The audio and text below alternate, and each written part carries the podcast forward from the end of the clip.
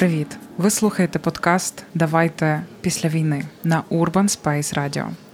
З вами Надія Гульчук та Аліна Касілова. Сьогодні ми говоритимемо про помешкання, про те, як приймаючі громади допомагають або ж не допомагають із знаходженням прихистку для внутрішньопереміщених. І також поговоримо про те, з якими запитами звертаються внутрішньо переміщені до цих помешкань. Часом ці запити є абсолютно нормальними, а часом вони є то не дуже. А, От, і ми будемо розбиратися не в тому, хто правий, хто не правий, а в тому, як, е, яким чином ми можемо допомагати один одному, як ми можемо діяти, щоб і наші запити, і наші можливості вони знаходили один одного, і е, було між ними дорівнює. Та? І щоб в результаті обидві сторони були задоволені, щоб не було ніякого хайту, не було ніяких сварок. Бо мені видається, сварки то є те, що зараз нам хочеться сказати не на часі, але зараз дуже багато хто використовує оце, це словосполучення не на часі у не зовсім хороших контекстах. Тому скажу по-іншому.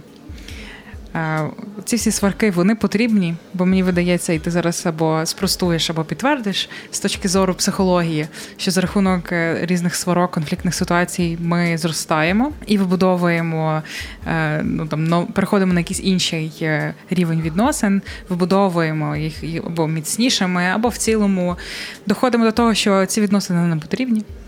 Але мені здається, що зараз замість сварок. Е, можна спробувати використати конструктивний діалог. Е, ти так закатила очі. Ні, ти Неможливо просто це. так гарно сказала про конструктивний діалог. Насправді ми його можемо використовувати, але це знову ж таки про нашу ресурсність в більшій мірі. Ну, Тобто ми готові до конструктивного діалогу, до того, щоб почути інших, для того, щоб е, та, попіклуватись про себе, сказати про свої можливості, але тоді, коли в нас достатньо на це сил. Зараз е, та, з чим ми зустрічаємо, що багато хто вже на другий місяць війни, я вже чесно третій. третій. То вже йде третій. За цей час ми насправді дуже сильно втомилися через події, через різні ситуації, знову ж таки, через втрати і тому не завжди готові до конструктивного діалогу. Плюс е, в попередній серії нашій ми говорили про узагальнення, та тому також, наприклад, якщо ми кажемо про е, пошук житла, то ми можемо узагальнювати, наприклад, по тому, що ну я зараз так згадую, бо на початку війни я почала займатися питанням поселення людей, бо я побачила, що є багато запитів, коли мої знайомі їхали на захід. І я побачила, що є багато варіантів, коли люди готові були здати квартиру, будинок або навіть підселити до себе. Те, що мене вразило, коли люди кажуть, ну там я буду спати на підлозі, але я готова взяти до себе родину, щоб вони спали на моєму ліжку. І я до того, що теж це були про якраз запити, про готовність людей приїжджати. І коли, наприклад, в когось був один запит, ну, наприклад, хтось був готовий жити в школі та спати на підлозі, але там годують там безпечно, є інші люди, і для людини це по їх потребах окей. Звичайно, ми розуміємо, що є інші люди, які звикли, наприклад, до іншого рівня комфорту, або вони потребують цей рівень комфорту. Наприклад, жити там в квартирі, яка має євроремонт і тільки в центрі міста. І ми розуміємо, що якщо ми, наприклад, довго працюємо з людьми, які готові селитися в школах, і коли до нас поступає запит, наприклад, про те, що я шукаю там двохкімнатну з євроремонтом, у нас може виникнути питання, типу, а як так? Ну, всі ж готові жити в школі, mm-hmm. а чого там? А ти, ти, ти що, нахаба яка? Диви, приїхав і тут ще вимагає, качає права. Це е, так дуже багато хто е, з тих людей, які допомагають. Якщо не озвучує, то 100% е, ну, це переживає. Так, і це якраз про рівень комфорту. Про рівень необхідності, ну, наприклад, в мене був запит, дзвонив чоловік, що він вивозить свою маму, і в них двоє собачок. Тому вони шукали приватний будинок, бо жінка завжди жила в приватному будинку, плюс в них тварини, які звикли гуляти на вулиці, і їй треба було, щоб це було недалеко від лікарні, бо в неї були проблеми з серцем. Та? Тобто, знову ж таки, це про рівень моєї готовності сприйняти цю інформацію. Бо якщо, наприклад, да, спочатку я почула, нам треба приватний будинок біля лікарні і щоб там жили собаки, то здається, типу, о Боже, ну типу, не забагато чи запитів у вас. Але якщо зрозуміти, що дійсно це певна потреба людини. Ну і в інакшому випадку це про те, що, наприклад, там з двома великими псами ніхто в квартиру не візьме. Тому якби люди одразу піклуються про якісь питання. Тобто це про виміри, про сторони, з яких ми можемо подивитись на цю ситуацію. Звичайно, якщо ми маємо час, ресурси, сили, ми можемо це зробити. Але якщо ми кажемо про помешкання, коли там да, на один номер телефонують кожну секунду і кажуть, а нам треба, нам треба, знаєте, нам, то в людини, звичайно, немає не часу, це її може нервувати, і тоді, звичайно, можуть виникати багато питань. Ну, і теж дуже важливо розуміти, що от та реакція, яку я продемонструвала, е, така агресивна. Е, вона може бути теж спровокована тим, що немає в наявності просто.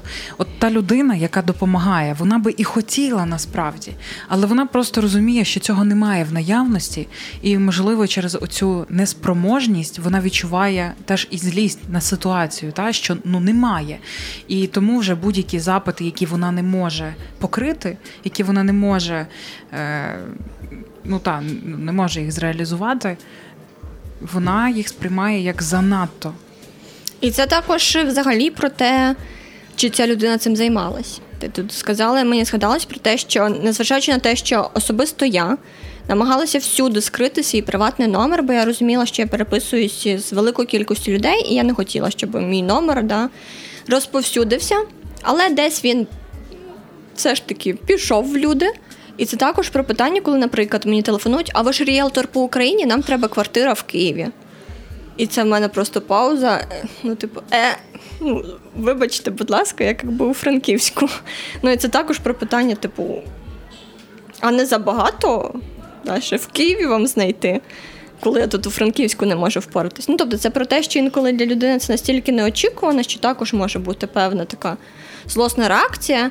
А інколи це може бути і через наш феномен, який зараз спостерігаю, коли ніби так робимо все, що можемо, але це здається, що недостатньо. mm І це також може викликати оцю злість. Типу, ну я і так допоміг, не знаю, там поселив 10 родин умовно. І тут мені знову телефонують. Ну, І ніби ти хочеш дійсно допомогти, але ти не маєш вже сил, не маєш ресурсу, не маєш куди перенаправити людей. Можливо, хтось навіть з тих, кого ти вже поселив, вони можуть агресивно себе поводити, бо ну, бо, наприклад, все одно ми не можемо контролювати і взагалі не несемо відповідальність за дії інших людей. Ну я про те, що, наприклад, були випадки, коли поселили родину в будинок, обіцяли все шик, блеск, а потім виявилося, що немає опалення, і там було дуже холодно, діти почали хворіти. Ну і звичайно, родина очікувала на своє. В ітозі вони почали хворіти, грошей немає, треба дітей лікувати. Вони почали агресивно та питати в людини, яка їх поселила, а не у власників. Mm-hmm. Типу, куди ви мене направили? І тобто це також може спровокувати потім агресію, ну я так зараз назву, да, у приймаючої громади, у тих, хто це робить, бо знову ж таки здається, що я роблю все можливе, але є якісь нюанси, які. І, і так, наче всі мої старання нівелюють, що ніби їх знецінюють. Але ну просто так може склалися обставини. Ну, Можливо, та людина, яка поселила, вона навіть і не знала про цей нюанс, так. бо їй повідомили там. Бо, бо як виглядають ці документи? Це велетенський екселівський документ з мільйонами вкладок, і, і там додаються багато коментарів. Можливо, просто не додалося коментар про те, що, наприклад, опалення потребує система обігріву, опалення потребує ремонту. Або, типу, все так. є, але потрібно трошки допрацювати. Цього там не було, а в загально по характеристиках, характеристиках все шикарно. Ну і відповідно та людина, яка е, поселяє, вона з благими намірами. Сім'я з дітьми е, хочеться допомогти. Маленькі діти. І о, клас, е, помешкання, яке їм підходить клас. І ти тобі здається, як людині, яка допомагає, що ти зробив все на 10 балів. Ну, і ти хочеш, щоб тобі подякували, і що ти молодець. Ти молодець і для себе, ти собі уявляєш таку картину, що тобі вдячні. А потім через деякий час виходить, що а ти і не молодець, а а ти і не класну роботу зробив, бо незадоволені. І і це, і це мені здається, навіть може спровокувати, ну, мабуть, цей синдром самозванця, коли ти починаєш сумніватися в собі і починаєш там докопуватися в себе. І, А ще коли є втома, то ми розуміємо, що воно масштабується і і б'є дуже боляче. Тому так, то воно може провокувати якраз додаткові ці конфліктні ситуації, ці сварки, непорозуміння. І це про розпач, про відчуття розпачу. Бо, наприклад, теж в мене була ситуація, коли мені чоловік надсилає фото, що от в мене є будинок за містом, там недалеко від Франківська, скинув фото. Ну, виглядає дуже прикольно, там є город. Ну, тобто, я думаю, теж гарно поселити якусь родину, природа, там діти можуть собі не знаю, там вулиці трохи бігати та активностями займатися. І я розмістила в чат е, волонтерський. Це, ну і звичайно, там є люди, які шукали помешкання для приїжджих. І в якийсь момент мені пише дівчина, каже, що, типу, негайно видаліть це повідомлення. Ну і там були деталі е, в плані того, що чоловік він е, в результаті шукав для себе співмешканку, яка би допомагала йому би по там по городу, да, по господарству. До речі, в новинах Нещодавно була ситуація, коли в якомусь теж неподалік від Франківська, здається, селищі чоловік обікрав жінку, яка приїхала до них і почав їх виганяти. І в мене так було питання: а чи часом це не те ж саме помешкання? Це до чого? Це коли вона мені написала, і я дійсно попала в такий сильний розпач, бо в мене була фантазія, що. Цікаво, ну що дійсно одна родина зможе себе там вільно почувати, і їм буде добре. І коли вона мені це написала про те, що насправді не все так радужно, як було в моїх фантазіях, і тоді я зрозуміла, що окей, ну значить, знову ж таки, я буду більш жорсткіша в умовах того, що хтось мені пише і пропонує, наприклад, когось поселити, або коли люди будуть мене питати, а куди нам поселитися. І знову ж таки, це потенційно те, що може викликати конфлікт, бо я почала одразу та народний наш вислів, та рубати такі стосунки про те, що там я казала, ні, я це не буду кидати більше в чат про помешкання, бо я себе відчуваю так, що я несу відповідальність, ніби що я це людям пропоную. А якщо вони потраплять в скрутну ситуацію, ну якби є така та відчуття якщо це провини. може бути небезпечно їм. Так. Та. Ну, бо все одно я тут є контактною певною особою. І ті, хто почали шукати, я їм сказала, що типу, вибачте, я більше цим не займаюсь бо не займаюся. І тому це також може те, що викликати конфлікти. Насправді теж були ситуації, бо да, бо мені телефонували, казали, а ви там колезі мої сказали, а мені, значить, ви не підкажете. Ну, Тобто це також да, про таку, ну, про якраз мені здається, теж про відчуття відповідальності і перекидання певної відповідальності. Це теж можна та, зрозуміти, що люди, які приїхали, вони часом Ну, я знаю ситуацію, коли спали на вокзалі, бо просто не було приміщень. І це дійсно про те, що місто не було готове. Mm-hmm. Я насправді не знаю, скільки де в нас 139 тисяч людей змогло поміститися. Ну, бо я просто там собі думаю, да, там оренда квартир. Ну, рік тому не було навіть багато варіантів для місцевих. Та, А де ці всі люди зараз? Для мене це також так. Ну, у нас насправді Івано-Франківськ дуже швидко розростається. Тепер, видається, ці темпи вони ще прискоряться. А, от, Але я пропоную, щоб ми говорили не лише про Івано-Франківськ. У нас є два коментарі від ріелтора зі Львова і Анастасії, дівчини, яка орендувала квартиру у Львові. Тому пропоную розпочати з ріелтора. Е, так, всім вітання. Мене звати Олександр Мількович, я ріелтор зі Львова. У Львові я займаюся нерухомістю 18 років, займаюся всіма видами нерухомості, тобто це і житлова нерухомість, і комерційна, і, звісно, оренда квартир. Отже, поговоримо зараз з вами про оренду нерухомості у Львові, що відбувалося, що відбувається за останніх два місяці. В перші дні війни дуже великий попит став нерухомості у Львові по оренді, і відповідно е, ціни на оренду пішли вгору. Е, хочу вам сказати, що не львів'яни попіднімали ціни, а самі орендарі. Самі орендарі з переляку, що не будуть де жити. Е, переселенці заходили в наші місцеві групи, де 10-20 тисяч е, людей, е, грубо кажучи, в телеграмах чи в соцмережах, і казали, що будуть орендувати квартири. Оскільки квартир на ринку виявилось недостатньо, то люди в розпачі називали самі якісь дуже-дуже високі ціни. Маєте на увазі самі не орендавці, а ті, що орендарі, що хотіли орендувати. Відповідно, е, скажімо, там е, були такі запити терміново, сім'я з Харкова, чи там пара програмістів винаймуть житло е, за тисячу доларів, там однокімнатну чи двохкімнатну квартиру. Ну і звісно, що наші місцеві люди їм здавали. Через такий великий попит, в принципі, ціни на оренду зросли. Ну це буквально в перший тиждень, перших два тижні війни. Що я знаю, здавалися однокімнатні квартири по тисячу доларів, двохкімнатні по півтора тисячі доларів за метр. Ой, кажу за метр е, за місяць. Е, такі ціни були, але вони були дуже короткострокові. Ну там буквально 2-3 тижні до місяця часу. Е, вартість оренди житлової оренди нерухомості впала. Е, зараз без проблем можна знайти однокімнатну квартиру за 500 доларів, а двохкімнатну за 600-700, якщо це йде мова про новобудови. Бо, скажімо, вторинне житло. Е, в мене є зараз трикімнатна квартира е, на, в спальному районі. Здаємо її за 500 доларів. Тобто ажіотаж вже впав нерухомість вже з'явилася, вибір вже є, і, в принципі, ціни починають різко падати. Ну, тобто ціни вже не такі високі, як перших, там, перших два тижні війни.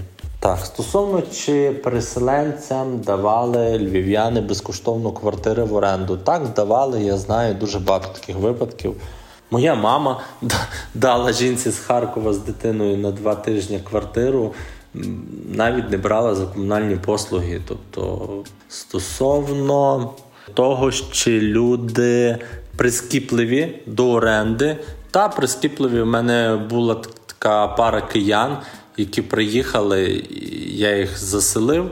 І вони кажуть, ну що, ви не могли підготуватися, включити теплий пол, почему здесь так холодно в квартирі.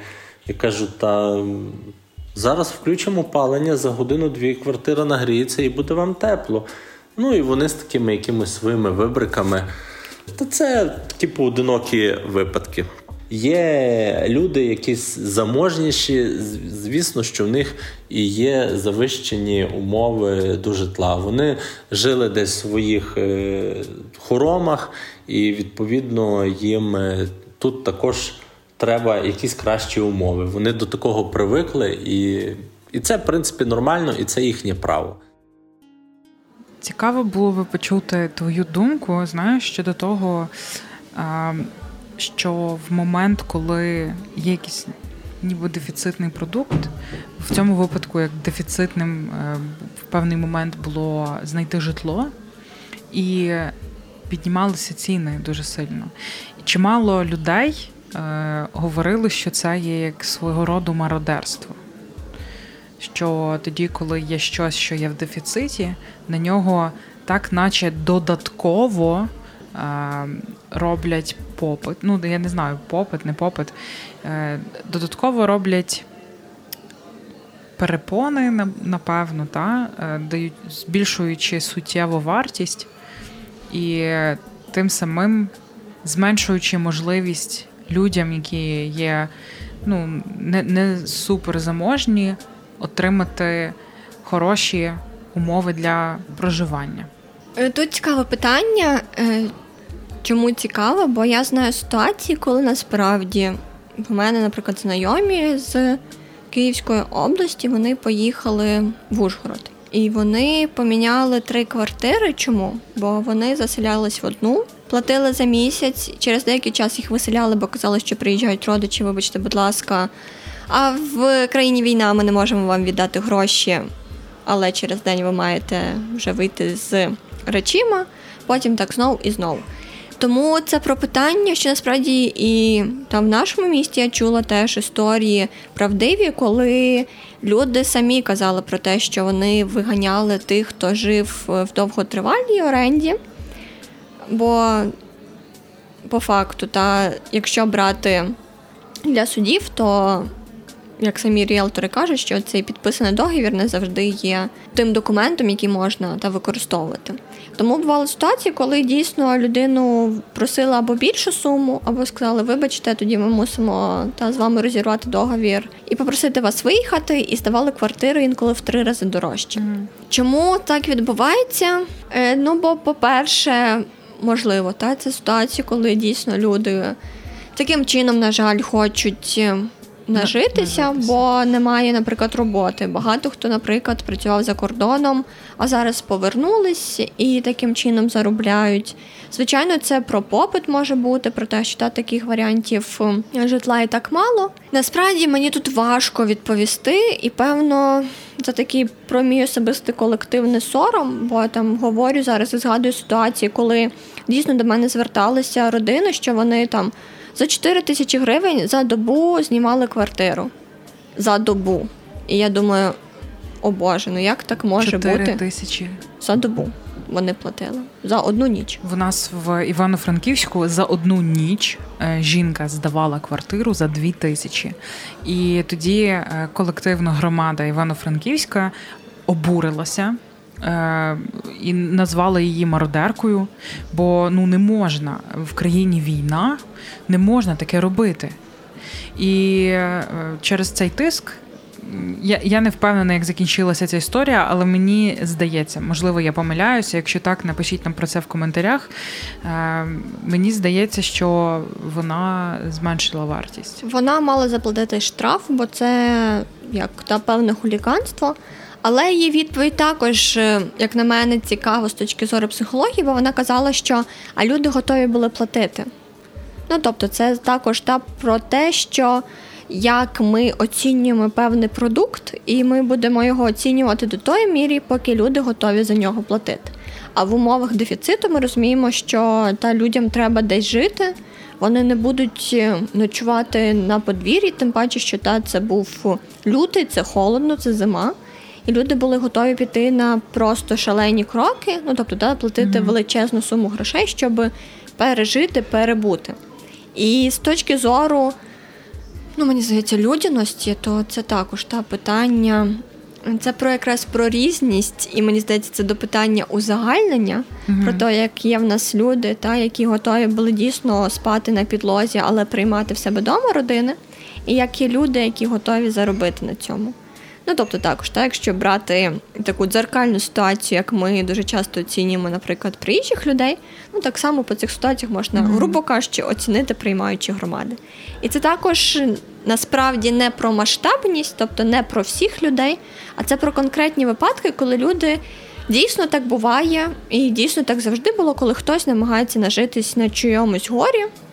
Ну бо розуміє, що в людей немає іншого варіанту.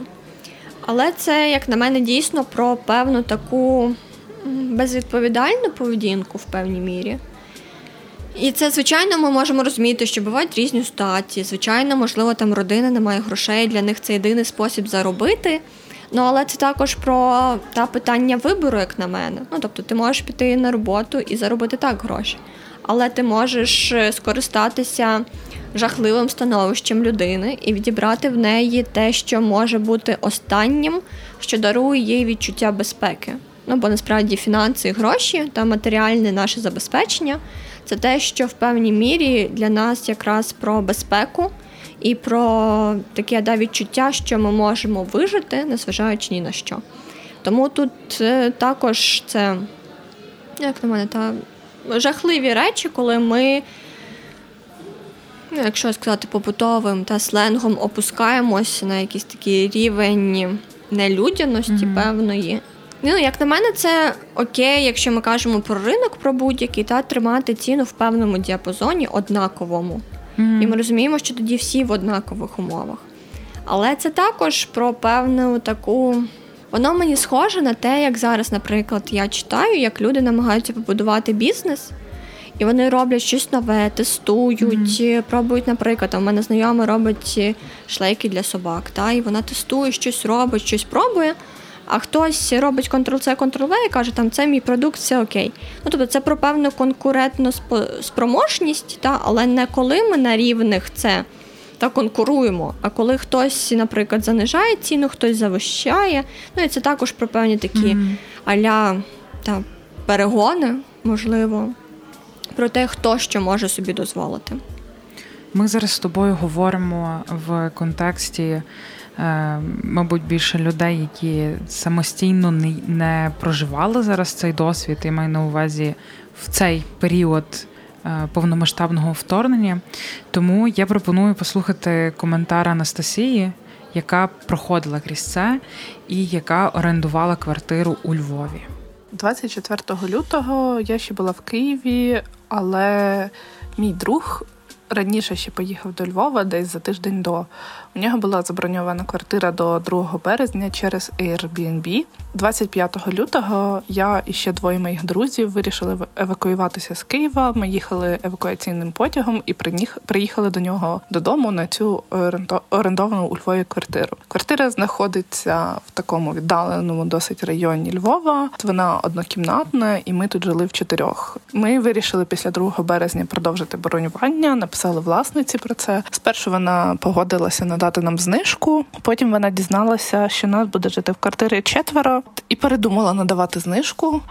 Після цього, а і ще сказала, що вона не погоджується взагалі, щоб ми в чотирьох тут жили. Зрештою, вона погодилася після деяких переговорів, але знижку таки не надала. І загалом ми там платимо в чотирьох за однокімнатну квартиру близько 800 доларів. Зараз я і мій друг їдемо назад до Києва, і в цій квартирі лишається е, двоє інших моїх друзів.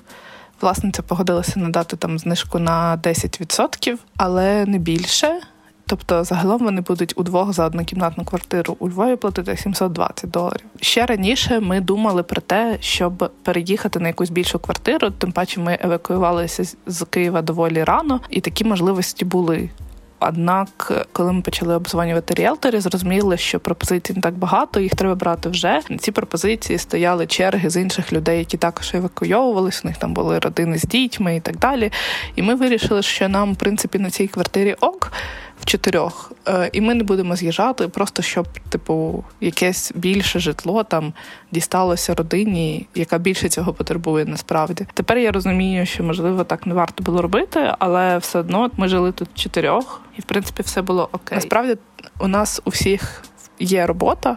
Тобто ми працюємо дистанційно, і ну, наш заробіток в принципі дозволяв нам там платити на чотирьох цю суму. Але якби ситуація була трохи інакша, і хтось із нас там втратив би роботу, то, наприклад, у мене була не дуже стабільна фінансова ситуація, то було б набагато гірше. Тобто я б, наприклад, не знаю, чи змогла б потягнути цю квартиру загалом. Чи е, позиція власниці по тому, що е, проживанні чотирьох людей вона ну типу не давала ніякої знижки. Ми розуміємо, що давати знижку, не давати це особиста справа кожного, так але е, чи оця ситуація конкретна, яку Анастасія згадувала, чи не є це проявом, наприклад, страху? Бо ти ж не знаєш, це однокімнатна квартира, чотири людини, чи не розбомблять вони тут квартиру тобі? Воно мені ще нагадало одну ситуацію, яку нещодавно читала, про те, як жінка теж орендує квартиру, але вона живе сама, і потім їй привезли її песика і вона вигулює песика вночі, щоб ніхто з сусідів не знав і не бачив, що там живе домашня тварина, бо власники проти. Ну, тобто, це про схожість та про певний, як ти кажеш, страх людей. Але це також мені нагадує ситуації про. Ем, та в нас сьогодні якось так тему про узагальнення і про попередній досвід. Тобто, це про те, що, наприклад, ну, наприклад, хтось на цій квартирі жив і щось зламав. І дуже часто ми думаємо, що ніби інші люди чомусь ми так думаємо, що мають відкупити, якби та гріхи інших людей. Ну, тобто, наприклад, вона собі знає власниця, що їй там не знаю, треба поміняти холодильник. За власні кошти вона цього не хоче робити, тому вона може завищити ціну і зрозуміти, що тоді за ці кошти вони ніби можуть там поміняти побутову техніку. Звичайно, це може бути через страх, бо дійсно. Бо дійсно легенди і такий ярлик, що приїжджі люди все ламають і обносять квартири. Це те, з чим я особисто зустрічала ще в 2014 році, і тому люди можуть завищувати та як ніби та така пересторога що в разі чого я там зможу за ці кошти зробити ремонт, і mm-hmm. я не мушу вкладати своє. відновити той стан, в якому вона була. Але ж насправді це історія, та так як ми говорили в минулому епізоді, історія не про переселенців, а в цілому про людей. Так, ну в загальному це про відношення людина-людина та про те, як інша людина будує собі комунікацію, і взагалі як вона сприймає всесвіт та інших людей, громаду, бо насправді теж багато зустрічаюсь про те, що люди думають, що інші їм щось винні. Ну, наприклад, це можна навіть спостерігати, там, коли ми переходимо просто навіть да, дорогу. І не знаю, ми в потоці людей, хто кому уступить дорогу. Та? Тобто це також про те, що ми можемо разом розійтись, або хтось може розуміти, що там він на головній і все, і це тільки його право, і всі інші розступайтесь, мені все одно. Ну, Тобто це також про певну позицію людини. І це також про те, що про питання, та як казала дівчина, що вони там працювали всі на віддалено, можливо, виглядали дуже добре, та могли мати там нові смартфони. Ну і собі могла власниця порахувати приблизно, що вони заробляють. Ну а тому чому би ні? Та про те, що вони ніби можуть платити цю суму, і також це про те, що людина може думати, та яка здає квартири, про те, що ну окей, не візьмуть, вони візьме хтось інший. Угу. Але це знову ж таки це не про стосунки людина-людина, а це про певний розрахунок, та як я можу заробити кошти. Але знову ж таки, ми розуміємо, що ситуація війни, і тут про дійсно про те, що багато хто говорить, і ми самі про це кожен день думаємо. Що такі стресові події вони дуже гарно показують насправді, які в людини є цінності. Знаєш, е, те, що ти говориш, е, по тому, що такі кризові моменти вони е, ну, демонструють, та, хто ми є насправді. Я не впевнена, ну в цілому, ця концепція, що когось за щось осуджувати, ну вона мені не дуже подобається, але я чітко даю собі, е, ну, я чітко розумію, що навіть я осуджую людей теж. Е, хоч дуже намагаюся і переконую постійно себе, що осуд це погано, і то повторюю собі, я не знаю, як якусь мантру. Не треба то робити. Ти не знаєш, хто в яких контекстах, ти не знаєш, що в людини на думці, ти не знаєш, які були першопричини, чому вона так повелася. Але все рівно, так чи інакше, ми осуджуємо один одного. І в якомусь там ідеальному світі хотілося б, щоб не осуджувалося людей, які навіть то, що завищують ціни, Бо, можливо, так як ти вже говорила, це єдиний їхній дохід. А зараз, в період невизначеності, невизначеності, можливо, це були б їхні останні гроші. А раптом прилетить завтра ракета, і все. І в майбутньому цього е, способу, цього каналу надходжень більше не буде. А це було єдине надходження, яке вони могли отримувати. Ну і дуже часто в нас гроші це про певну владу, і це також про те, що якщо є змога, та, то ну, наша психіка теж така, що ми будемо хотіти цього більше і більше. І тому для людини, якщо це насправді вперше в житті, коли вона може потримати в руках таку суму, бо, наприклад, до цього все життя вона жила в злиднях, і ця квартира, наприклад, в кредит, то для людини це прям ого-го, це про якусь її mm-hmm. певну могутність, про відчуття цієї влади, про відчуття, що я можу. Ну тобто вона також може задовільняти свої потреби. І ми це також прекрасно розуміємо, що в ситуації стресу це важливо для людини, хоча б над чимось мати контроль мати та відчуття цього життя, якоїсь змоги нової, бачити майбутнє. А як я вже казала, що дуже часто гроші і та фінансова спроможність це також про нашу безпеку. Бо ми розуміємо, що да, якщо є фінанси, значить ми проживемо в будь-якій ситуації. Ну, наприклад, там під час окупації, бо в нас є гроші, ми можемо купити, ну як там зараз говорять, та, там в Херсоні м'ясо за 600 гривень. І це також про те, що якщо в разі чого, то я можу поїхати за кордон, у мене є збереження і я є з чимось. І тому це також про Якусь да, таку подушку безпеки. контексти. Так, і про подушку безпеки, але ми ну тоді ми так говоримо про людину, яка здає квартиру. Але тут є знову ж таки та така дзеркальна ситуація, що для людини, яка готова орендувати, це можуть бути взагалі останні гроші, mm-hmm.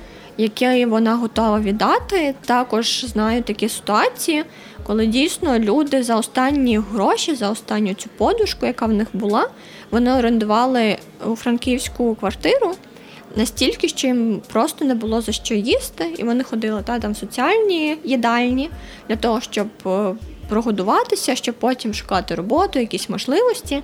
Тому це зараз, як мені здається, та в кризовій ситуації ми розуміємо, що наші потреби, наші бажання вони загострюються.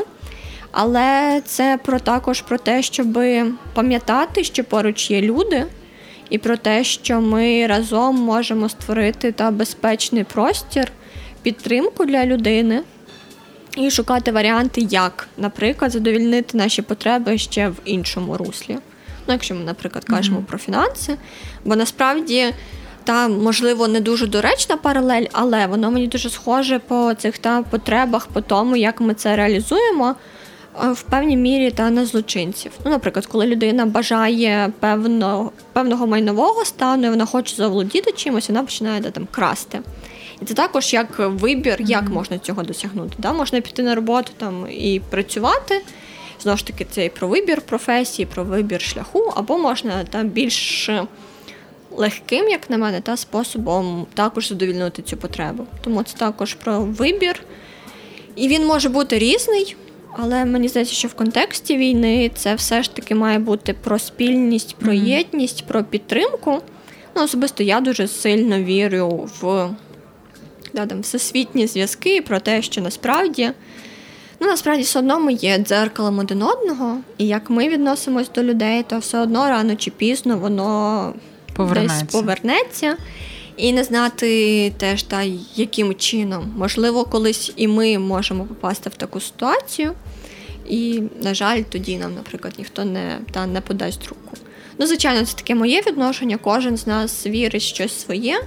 Але мені здається, що якраз ці зараз зв'язки про віру це якраз те, що підтримує нас ресурсно, і те, що дозволяє триматися на такому плаву і допомагати іншим. Будь-які відношення до ресурсів нам потрібно до цього підходити в контексті того, що потрібно підходити один до одного з розумінням. Знову ж таки, це якась така перманентна теза, яка йде наскрізно кожного нашого епізоду. Потрібно відноситися один до одного з турботою, бо ми в одному човні, та е, ми одна команда. Ми один одному є свої. Це зараз ми є одна спільнота насправді. І дуже важливо порозумітися, дуже важливо не робити один одному капостей якихось. І підходити до питання ресурсів. Це це якесь таке утопічне насправді. Але щоб підходити до ресурсів з тим, щоб намагатися надати їх усім, принаймні до того рівня, що який є необхідним. А далі все, що йде вище цього необхідного рівня, кожна людина в силу своїх можливостей буде добирати собі сама. І зберігати на всьому цьому етапі людяність, бо ми ніколи не знаємо, в яких умовах ми будемо завтра. Е, сучасний світ є надзвичайно непередбачуваний. І тільки через це порозуміння, добре відношення ми можемо триматися і ми можемо забезпечити забезпечити безпеку. І це про, про довіру, про базову довіру до людей. Бо теж в цих питаннях, мені здається, є цей момент, що а вдруг щось трапиться, а вдруг людина недобросовісна, а може вона там винесе квартиру, або може там будуть гульки, або ще щось. І в таких зазвичай ситуаціях я кажу: а може не буде. Угу. І насправді люди дуже часто переключаються, що дійсно ми всі очікуємо щось негативне, погане, намагаємось це передбачити, але дуже рідко ми думаємо про те, а якщо цього не буде, то тоді що? Угу. І мені здається, також про таке переключення, що, звичайно, ну, всяке може бути. Як ти кажеш, світ непередбачуваний, так. ми не можемо проконтролювати наше майбутнє. Але ми можемо вірити собі і довіряти іншим. І це також про глибокі стосунки. Я не про те, щоб розповідати там свою родову історію, говорити, де лежать гроші. Ні. Я про те, щоб вірити, що людина, яка стоїть перед мною, та mm перед тобою, перед е, нашими слухачами, вона, так як і я, їй не бажає зла. Так, і про те, що вона така ж сама людина, дійсно, і я можу їй довіряти. Але тут питання, чи я довіряю собі. Хороше питання.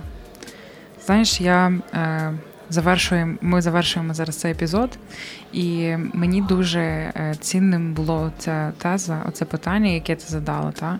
А що, якщо все буде добре? Та? А що, якщо нічого поганого не станеться? Що ця людина не заподіє ніякої шкоди, не буде нічого поганого?